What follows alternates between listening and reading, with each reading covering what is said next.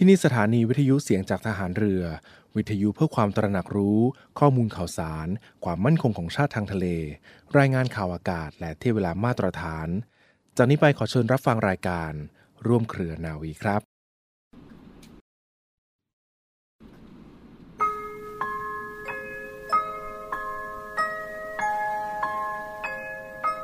ความสามัคคีนั้นอาจหมายถึงความเห็นชอบ เห็นพ้องกันโดยไม่แย้งกัน ความจริงงานทุกอย่างหรือการอยู่เป็นสังคม ย่อมต้องมีความแย้งกัน ความคิดต่างกัน ซึ่งไม่เสียหาย แต่อยู่ที่จิตใจของเรา ถ้าเราใช้หลักวิชาและความปรองดองด้วยการใช้ปัญญา การแย้งต่างๆ ย่อมเป็นประโยชน์ ถ้ามีรากฐานของความคิดอย่างเดียวกัน รากฐานของความคิดนั้น คือแต่ละคนจะต้องทำให้บ้านเมืองมีความสุข และมีความเป็นปึกแผ่น พระราชดำรัสของพระบาทสมเด็จพระบรมชนากาธิเบศรมหาภูมิพล อดุญเดชมหาราช บรมนาถบพิตรพระราชทาน แก่ผู้เข้าเฝ้าทูลละอองธุลีพระบาท รับพระราชทาน เครื่องราชอิสริยาภรณ์ชั้นสายสะพายณศาลาดุสิตดาลัยร่ว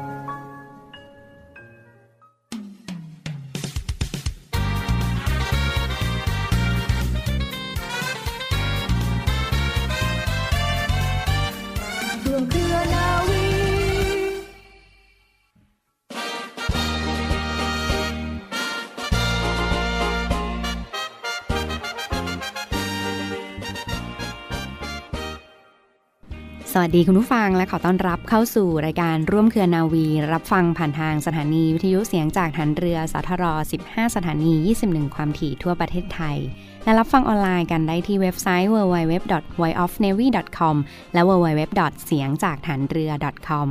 วันนี้นะคะมีอีกหนึ่งเรื่องราวสาระสำคัญเกี่ยวกับเรื่องราวของวันสื่อสารแห่งชาติ ซึ่งตรงกับวันที่ 4 สิงหาคมของทุกปีนำมาฝากคุณผู้ฟังกันค่ะ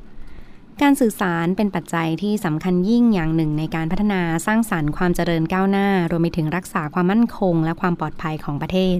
ยิ่งในสมัยปัจจุบันที่สถานการณ์ของโลกนั้นเปลี่ยนแปลงอยู่ทุกขณะ การติดต่อสื่อสารที่รวดเร็วและทันต่อสถานการณ์ย่อมมีความสำคัญมากเป็นพิเศษ ทุกฝ่ายและทุกหน่วยงานที่เกี่ยวข้องก็ได้ให้ความร่วมมือในการดำเนินงาน และประสานผลงานกันอย่างใกล้ชิด และสอดคล้องสำคัญที่สุดมีการพยายามศึกษาค้นคว้าวิชา และเทคโนโลยี อันสำคัญพิจารณาเลือกเฟ้นส่วนที่มีประสิทธิภาพ มาปรับปรุงใช้ด้วยความฉลาดริเริ่มนะคะพอเหมาะเหมาะสมกับฐานะและสภาพบ้านเมืองของเรา เพื่อให้กิจการสื่อสารของชาติไทยนั้นพัฒนาอย่างเต็มที่ แล้วก็สามารถอำนวยประโยชน์แก่การสร้างเสริมเศรษฐกิจสังคม และเสถียรภาพของบ้านเมืองได้อย่างสมบูรณ์แท้จริง สำหรับการสื่อสารในประเทศไทยนั้นได้เริ่มต้นขึ้นเมื่อพระบาทสมเด็จพระปรมินทรมหาจุฬาลงกรณ์พระจุลจอมเกล้าเจ้าอยู่หัว ได้ทรงพระกรุณาโปรดเกล้าให้สถาปนากรมไปรษณีย์และกรมโทรเลขขึ้นเมื่อวันที่ 4 สิงหาคม 2526 นะคะ แล้วก็ได้ทรงแต่งตั้งให้สมเด็จพระเจ้าน้องยาเธอเจ้าฟ้าพานุรังสีสว่างวงกรมพยาพานุพันธ์วงศวรเดชเป็นผู้สำเร็จราชการทั้งกรมไปรษณีย์และกรมโทรเลขเป็นพระองค์แรก ซึ่งต่อมาในปีพุทธศักราช 2441 ทั้งสองกรมนี้ก็ได้รวมเป็นกรมเดียวกัน ซึ่งมีชื่อหมายว่ากรมไปรษณีย์โทรเลขด้วย ตลอดระยะเวลาที่ผ่านมาค่ะกิจการสื่อสารของไทยนั้นได้พัฒนาก้าวหน้ามาเป็นลำดับ มีการจัดตั้งหน่วยงานที่เกี่ยวข้องกับการสื่อสารของทางราชการขึ้นอีกหลายหน่วยงานด้วยกันค่ะคุณฟัง อย่างเช่น กรมประชาสัมพันธ์ บริษัทวิทยุการบินแห่งประเทศไทยจำกัด และองค์การโทรศัพท์แห่งประเทศไทย ในส่วนของภาคเอกชนก็มีบริษัทห้างร้านที่ดำเนินการกิจการในด้านของการสื่อสารมากมายนะคะ หน่วยงานเหล่านี้ได้ร่วมกันสนองพระราชปณิธานในอันที่จะพัฒนากิจการสื่อสารของประเทศ ให้เจริญก้าวหน้าตลอดมาจนบัดนี้ค่ะ โดยในปัจจุบันนะคะ เทคโนโลยีในด้านของการสื่อสารก็พัฒนาไปอย่างรวดเร็วและต่อเนื่อง การขยายตัวทางเศรษฐกิจของประเทศ บทบาทของภาคเอกชนนั้นมีมากขึ้น รวมไปถึงการแข่งขันในกิจการสื่อสารทั้งในระดับภูมิภาค และระดับโลกทวีความเข้มข้นมากยิ่งขึ้น ความได้เปรียบในเรื่องของเศรษฐกิจของโลกในยุคโลกาภิวัตน์นั้นขึ้นอยู่กับการมีระบบสื่อสารที่ดีและเจริญก้าวหน้า ทัดเทียมกับประเทศอื่นค่ะคณะรัฐมนตรีนะคะตระหนักถึงบทบาทและความสำคัญของการสื่อสารดังกล่าวมาเป็นอย่างดี จึงได้มีมติเมื่อวันที่ 2 สิงหาคม 2546 ค่ะกำหนดให้วันที่ 4 สิงหาคมของทุกปีนั้นเป็นวันสื่อสารแห่งชาติ นับตั้งแต่ปีพุทธศักราช 2526 เป็นต้นมา และในส่วนของกิจกรรมในวันสื่อสารแห่งชาตินะคะ ที่มักจะจัดขึ้นก็จะประกอบไปด้วยพิธีถวายเครื่องสักการะ พระอนุสาวรีย์สมเด็จพระราชปิตุลาบรมพงษาพิมุกเจ้าฟ้าพานุรังสีสว่างวงกรมพยาพานุพันธ์วงวรเดช การกล่าวคำปราศัยของรัฐมนตรีว่าการกระทรวงคมนาคม ทางสถานีวิทยุกระจายเสียงแห่งประเทศไทย และโทรทัศน์รวมการเฉพาะกิจแห่งประเทศไทย การจัดทำดวงตาไปรษณียกรที่ระลึกวันสื่อสารแห่งประเทศไทย การจัดนิทรรศการแสดงเทคโนโลยีการสื่อสารโทรคมนาคมต่างๆ ค่ะ คุณผู้ฟังคะในรัชสมัยของพระบาทสมเด็จพระจุลจอมเกล้าเจ้าอยู่หัวในหลวงรัชกาลที่ 5 ค่ะ ทรงเจริญรอยตามพระราชบิดาในการปฏิรูปประเทศพระบาทสมเด็จพระจุลจอมเกล้าเจ้าอยู่หัว เป็นผู้วางรากฐานกิจการสื่อสารโทรคมนาคมของประเทศไทย พระองค์นั้นทรงเห็นความสำคัญของการสื่อสารว่าเป็นหัวใจสำคัญของการพัฒนาประเทศ และเพื่อบำบัดทุกราษฎรในพื้นที่ที่ห่างไกล ตลอดจนสนับสนุนงานในด้านความมั่นคงของชาติ แรกทีเดียวนั้นการสื่อสารอยู่ในรูปแบบของไปรษณีย์พิเศษ ซึ่งเป็นหนังสือที่จัดพิมพ์เพื่อเผยแพร่ในระบบของพระบรมหาราชวัง และเขตระบบพระนครชั้นในค่ะ โดยสมเด็จพระเจ้าน้องยาเธอเจ้าฟ้าพานุรังสีสว่างวงศ์และเมื่อวันที่ 2 กรกฎาคม 2424 ก็ได้ทรงพระกรุณาโปรดเกล้า มีการแต่งตั้งสมเด็จพระเจ้าน้องยาเธอเจ้าฟ้าพานุรังสีสว่างวงศ์เป็นผู้ก่อตั้งการไปรษณีย์ จนในที่สุดค่ะการสื่อสารของระบบไทย โดยระบบไปรษณีย์ก็ได้ถือกำเนิดขึ้นเป็นกรมไปรษณีย์อย่างเป็นทางการในวันที่ 4 สิงหาคม 2426 โดยมีการทำไปรษณียาคารแห่งแรกที่ปากคลององอ่าง ตำบลราชบุรณะ และอาคารในพระราชอุทยานสารานรม ขณะนั้นนะคะมีการเริ่มมีการทำเทคโนโลยีระบบโทรคมนาคมเข้ามาค่ะ คือกิจการโทรเลข ซึ่งถือว่าเป็นเทคโนโลยีที่ ทันสมัยรวดเร็วที่สุดในขณะนั้นด้วยนะคะ เดิมทีกิจการโทรเลขนั้นอยู่ในความดูแลของกลาโหม และมีพัฒนาการที่ต่อเนื่อง ตั้งแต่มีการวางสายโทรเลขเป็นครั้งแรกในปีพุทธศักราช 2418 ค่ะ โดยวางสายโทรเลขจากกรุงเทพนะคะไปที่จังหวัดสมุทรปราการ เพื่อใช้ในงานราชการ จนกระทั่งได้เปิดให้มีบริการสำหรับประชาชนเป็นครั้งแรกเหมือนกันค่ะ ในวันที่ 16 กรกฎาคม 2426 มีอัตราค่าบริการคำละหนึ่งเฟื่อง จึงได้ทรงพระกรุณาโปรดเกล้าตั้งขึ้นเป็นกลมโทรเลขอีกกลมหนึ่งมีสมเด็จพระเจ้าน้องยาเธอเจ้าฟ้าพานุรังสีสว่างวง เป็นผู้สำเร็จราชการกลมโทรเลขอีกหนึ่งตำแหน่ง จนกระทั่งปัจจุบันสืบเนื่องจากเจตนารมณ์ตามมาตรา 40 แห่งรัฐธรรมนูญ ราชอาณาจักรไทย ปีพุทธศักราช 2540 นะคะ ที่ต้องการให้มีองค์กรอิสระปราศจากการแทรกแซงจากรัฐ เข้ามาทำหน้าที่บริหารทรัพยากรคลื่นความถี่วิทยุค่ะ ซึ่งถือเป็นทรัพยากรการสื่อสารของชาติเพื่อประโยชน์ของสาธารณะ และกำกับดูแล ให้เกิดการแข่งขันเสรีอย่างเป็นธรรมอย่างแท้จริง จึงได้เกิดการตราพระราชบัญญัติองค์กรจัดสรรคลื่นความถี่ และกำกับกิจการวิทยุกระจายเสียงวิทยุโทรทัศน์ และกิจการโทรคมนาคมพุทธศักราช 2543 ขึ้นมาค่ะตามเจตนารมณ์แห่งรัฐธรรมนูญ ฉบับดังกล่าวนั้นก็ได้ส่งผลให้มีการประกาศให้ยุบกรมไปรษณีย์โทรเลข และจัดตั้งสำนักงานคณะกรรมการกิจการโทรคมนาคมแห่งชาติ ขึ้นมาทำหน้าที่ในการบริหารทรัพยากรโทรคมนาคมของชาติ และกำกับดูแลกิจการโทรคมนาคม ให้เกิดการแข่งขันเสรีอย่างเป็นธรรม และในปัจจุบันค่ะ ก็ได้มีการเปลี่ยนมาเป็นสำนักงานคณะกรรมการกิจการกระจายเสียง กิจการโทรทัศน์และกิจการโทรคมนาคมแห่งชาติ ที่เรียกว่ากสทชนะคะเป็นองค์กรของรัฐที่เป็นอิสระจัดตั้งขึ้นตามพระราชบัญญัติองค์กรจัดสรรคลื่นความถี่ และกำกับการประกอบกิจการวิทยุกระจายเสียง วิทยุโทรทัศน์และกิจการโทรคมนาคมพุทธศักราช 2553 อันเป็นกฎหมายที่ตราขึ้นให้เป็นไปตามมาตรา 60 ของรัฐธรรมนูญแห่งราชอาณาจักรไทยค่ะสำหรับ กสทช นั้นมีอำนาจหน้าที่ในการดำเนินการจัดสรรคลื่นความถี่ และกำกับการประกอบกิจการวิทยุกระจายเสียง วิทยุโทรทัศน์ และกิจการโทรคมนาคม ให้เกิดประโยชน์สูงสุดแก่ประชาชนและประเทศชาตินะคะ โดยมีสำนักงาน กสทช เป็นหน่วยงานธุรการ ซึ่งได้รับโอนบรรดากิจการทรัพย์สินสิทธิหน้าที่ พนักงานและลูกจ้างและเงินงบประมาณต่างๆ จากสำนักงานกทช ตั้งแต่วันที่ 20 ธันวาคม 2553 เป็นต้นมา และในระหว่างที่มีการแต่งตั้ง กสทช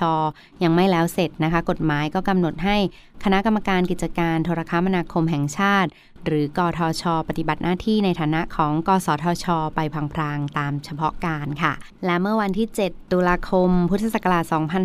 2554 ที่ผ่านมาค่ะคุณผู้ฟังประเทศไทยก็ได้มีคณะกรรมการกิจการกระจายเสียง กิจการโทรทัศน์ และกิจการโทรคมนาคมแห่งชาติ หรือกสทชจำนวน 11 ท่าน อันประกอบไปด้วยผู้เชี่ยวชาญจากสาขาต่างๆนะคะ ที่ผ่านการคัดเลือกมาอย่างเข้มข้น วุฒิสภา มีมติเลือกภายในกรอบเวลาที่กฎหมายกำหนด และได้รับพระบรมราชองค์การโปรดเกล้าแต่งตั้งให้เข้ามาดำรงตำแหน่งกสทช เพื่อมีอำนาจในการกำกับดูแลกิจการสื่อสารของประเทศไทยอย่างเต็มรูปแบบในที่สุดนะคะ พื่อให้เกิดความคล่องตัวในการปฏิบัติภารกิจกฎหมายกำหนดให้มีคณะกรรมการย่อยอยู่ 2 คณะด้วยกันค่ะ เป็นการปฏิบัติการแทนก็คือคณะกรรมการกิจการกระจายเสียงและกิจการโทรทัศน์ หรือกสท ปฏิบัติการในส่วนของภารกิจเกี่ยวกับการกำกับดูแล กิจการกระจายเสียง และกิจการโทรทัศน์ และคณะกรรมการกิจการโทรคมนาคม หรือกทคค่ะ อันนี้จะปฏิบัติการแทนในส่วนภารกิจเกี่ยวกับการกำกับดูแลกิจการโทรคมนาคม เป็นผู้สนับสนุนการขับเคลื่อนภารกิจต่างๆ ค่ะ ดังนั้นนะคะ คุณผู้ฟังจึงสามารถกล่าวได้ว่าในวันนี้คลื่นความถี่และการประกอบกิจการกระจายเสียง กิจการโทรทัศน์และกิจการโทรคมนาคมของประเทศไทยเหล่านั้นได้เข้าสู่ ระบบของการกำกับดูแลโดยกสทช อันจะนำมาซึ่งประโยชน์สูงสุดแก่ประชาชนและและก่อให้เกิดการแข่งขันโดยเสรีอย่างเป็นธรรมแล้วค่ะ ตามรัฐธรรมนูญแห่งราชอาณาจักรไทยพุทธศักราช 2550 พรบองค์กรจัดสรรคลื่นความถี่และกำกับการประกอบกิจการวิทยุกระจายเสียง วิทยุโทรทัศน์และกิจการโทรคมนาคม ปีพุทธศักราช 2553 และพรบองค์กรจัดสรรคลื่นความถี่และกำกับการประกอบกิจการวิทยุกระจายเสียง วิทยุโทรทัศน์และกิจการโทรคมนาคม พุทธศักราช 2553 ที่มีการแก้ไขเพิ่มเติมค่ะห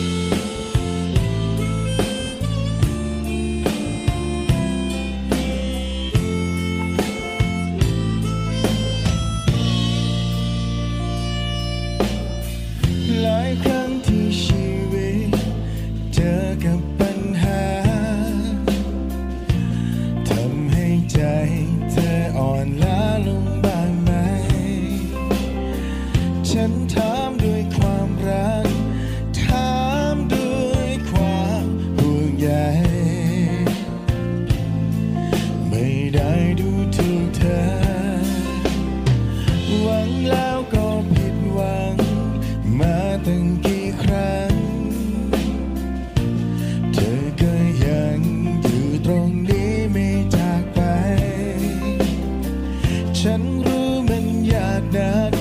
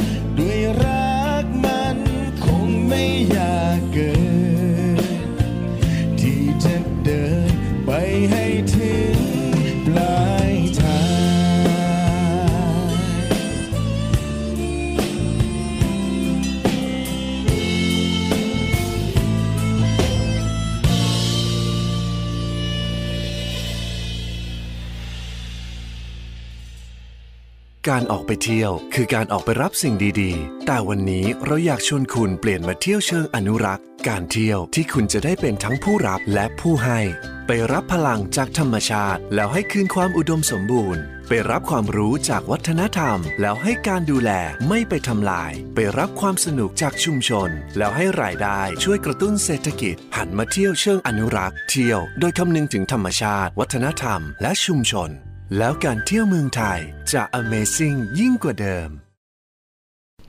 ต่อเนื่องกันในช่วงนี้ฟังคะมีอีกหนึ่งเรื่องราวข่าวสารกิจกรรมมาประชาสัมพันธ์กันนะคะเป็นในส่วนของกองทัพเรือและสมาคมนักวิ่ง เพื่อสุขภาพแห่งประเทศไทยค่ะเรียกได้ว่ามีกิจกรรมดีๆ มาประชาสัมพันธ์กันอย่างต่อเนื่องกับการวิ่ง การกุศลเพื่อสิ่งแวดล้อมในครั้งนี้นะท่านใดที่เป็นสายรักสุขภาพ แล้วก็อยากมาสัมผัสบรรยากาศการที่บริเวณอำเภอสัตหีบ จังหวัดชนบุรี เขาก็จะกำหนดจัดกิจกรรมเดินวิ่งการกุศลในครั้งนี้วันที่ 20 สิงหาคมนะที่บริเวณอำเภอสัตหีบ จังหวัดชนบุรีค่ะ วิ่งกันอีกครั้งค่ะ จัดใหญ่กันเลยทีเดียวสำหรับ Net Zero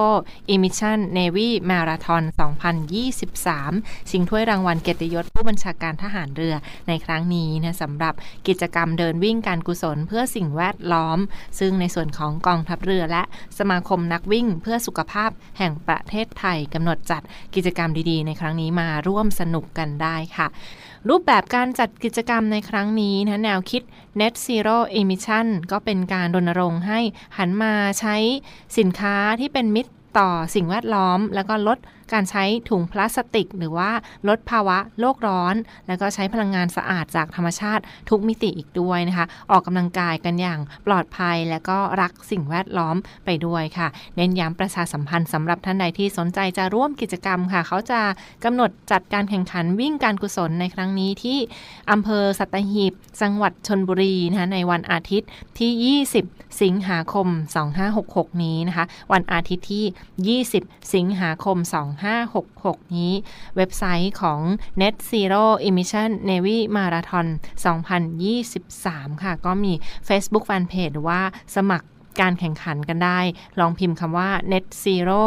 Emission Navy Marathon 2023 นะคะ รายละเอียดการสมัครมีแบบไหนบ้างค่ะมีสมัครได้ 4 ระยะทางนะ มีฟูลมาราทอน 42 กิโลเมตร โดยประมาณ ค่าสมัครเพียง 800 บาทเท่านั้นค่ะฮาฟมาราทอนระยะทางประมาณ 21 กิโลเมตร ค่าสมัครเพียง 600 บาท มินิมาราทอนระยะทาง 10 กิโลเมตร ค่าสมัครเพียง 400 บาท และประเภทสุดท้ายฟันรัน 5กิโลเมตร ค่าสมัครเพียง 250 บาทเท่านั้นค่ะเรียกได้ว่าก็มาร่วมกิจกรรมดีๆ สัมผัสบรรยากาศความสวยงามริมฝั่งท้องทะเลที่อำเภอสัตหีบ จังหวัดชนบุรีกันได้นะคะ ซึ่งเขาก็จะมีทั้งจุดปล่อยตัวหรือว่ามีเส้นทางการวิ่งที่บริเวณด้านข้างของเรือหลวงจักรีนฤเบศท่าเรือจุกเสม็ด ฐานทัพเรือสัตหีบเป็นจุดปล่อยตัวกันด้วยค่ะ ก็ไปลงทะเบียนและสมัครเข้าร่วมการแข่งขันกันได้กิจกรรมดีๆ ที่มาประชาสัมพันธ์กันในช่วงนี้กับ Net Zero Emission Navy Marathon 2023 หรือวิ่งเพื่อสุขภาพ และในส่วนของกองทัพเรือ และสมาคมนักวิ่งเพื่อสุขภาพแห่งประเทศไทย อีกหนึ่งเรื่องราวที่มาฝากประชาสัมพันธ์กันในช่วงนี้ค่ะ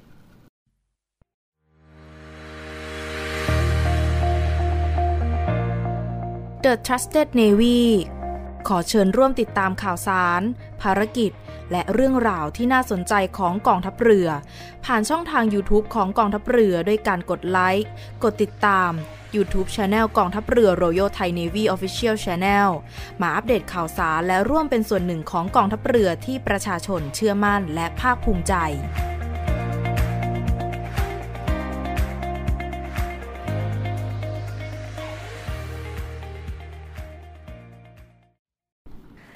และปิดท้ายกันในช่วงนี้ฟังคะมีอีกหนึ่งเรื่องราวกิจกรรมมาประชาสัมพันธ์กันค่ะได้ด้วยว่าก็ 1 ปี1ครั้ง และจัดกันอย่างยิ่งใหญ่กันเลยทีเดียวสำหรับในครั้งนี้กับ 3 สมอสมาคมนะในส่วนของ 3 สมอสมาคมค่ะ ขอเชิญสิทธิ์เก่าโรงเรียนนายเรือทุกรุ่นค่ะ เข้ามาร่วมงานในวันนี้นะคะซึ่งก็เป็นบรรยากาศที่จัดกันอย่างเต็มรูปแบบกับงานเลี้ยง 3 สมอสมาคม ประจำปี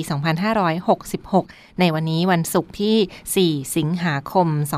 2566 ที่ห้องเจ้าพระยาหอประชุมกองทัพเรือ ซึ่งมีพลเรือเอกเชิงชาย ชมเชิงแพทย์ผู้บัญชาการทหารเรือ และนายกสามสมอสมาคมเป็นประธานในกิจกรรมในครั้งนี้ค่ะ เปิดลงทะเบียนตั้งแต่เวลา 16 นาฬิกา 30 นาทีเป็นต้นไปนะคะ เปิดลงทะเบียนสำหรับผู้ร่วมงานตั้งแต่เวลา 16 นาฬิกา 30 นาทีเป็นต้นไป แล้วก็แต่งกายมาร่วมงานชุดสุภาพ ชุดพลเรือนสุภาพ เสื้อเชิ้ตแขนสั้นตามอัธยาศัยกันในครั้งนี้ค่ะ กิจกรรมภายในงานได้ได้ว่ามีหลากหลายรูปแบบเลยทีเดียว มีกิจกรรมใดบ้างนะคะ ซึ่งก็จะมีการมอบรางวัล เป็นพิธีมอบรางวัล เชิดชูเกียรติ 3 สมอ สมาคมประจำปี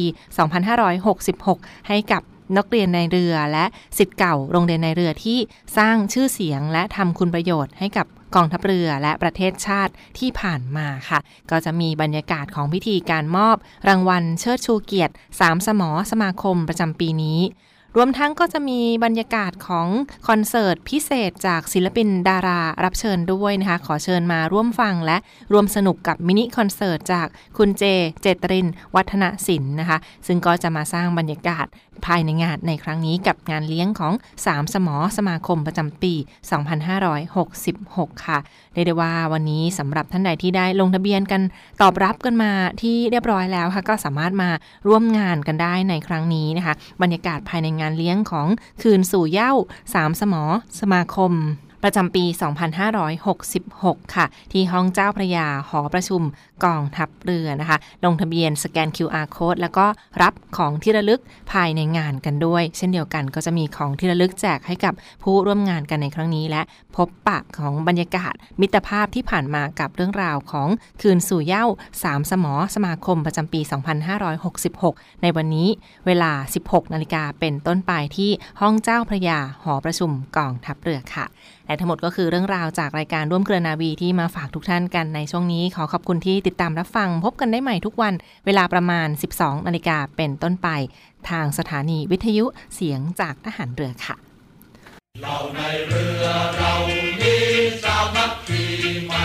สามสมอสมาคม ขอเชิญสิทธิ์เก่าโรงเรียนในเรือทุกรุ่นเข้าร่วมงาน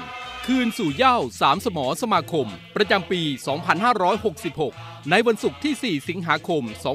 2566 ณ ห้องเจ้าพระยา หอประชุมกองทัพเรือ โดยมีพลเรือเอกเชิงชาย ชมเชิงแพทย์ ผู้บัญชาการทหารเรือ และนายกสมาคมสามสมอสมาคมเป็นประธาน โดยเริ่มลงทะเบียนตั้งแต่เวลา 16 นาฬิกา 30 นาที และในงานจะมีพิธีมอบรางวัล เชิดชูเกียรติ 3 สมอสมาคม ประจำปี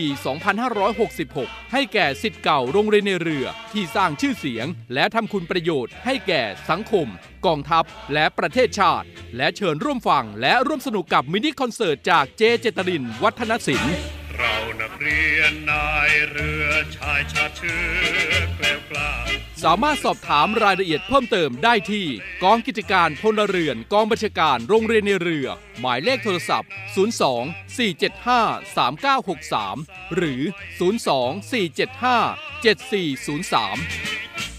และติดตามข่าวสารของสามสมอสมาคมได้ทางเว็บไซต์ www.taa.navy.mi.th กับทาง Facebook สามสมอสมาคม และ Facebook โรงเรียนในเรือ RTNA ศักดิ์ศรีน้ำใจให้ระบือชื่อเราในเรือ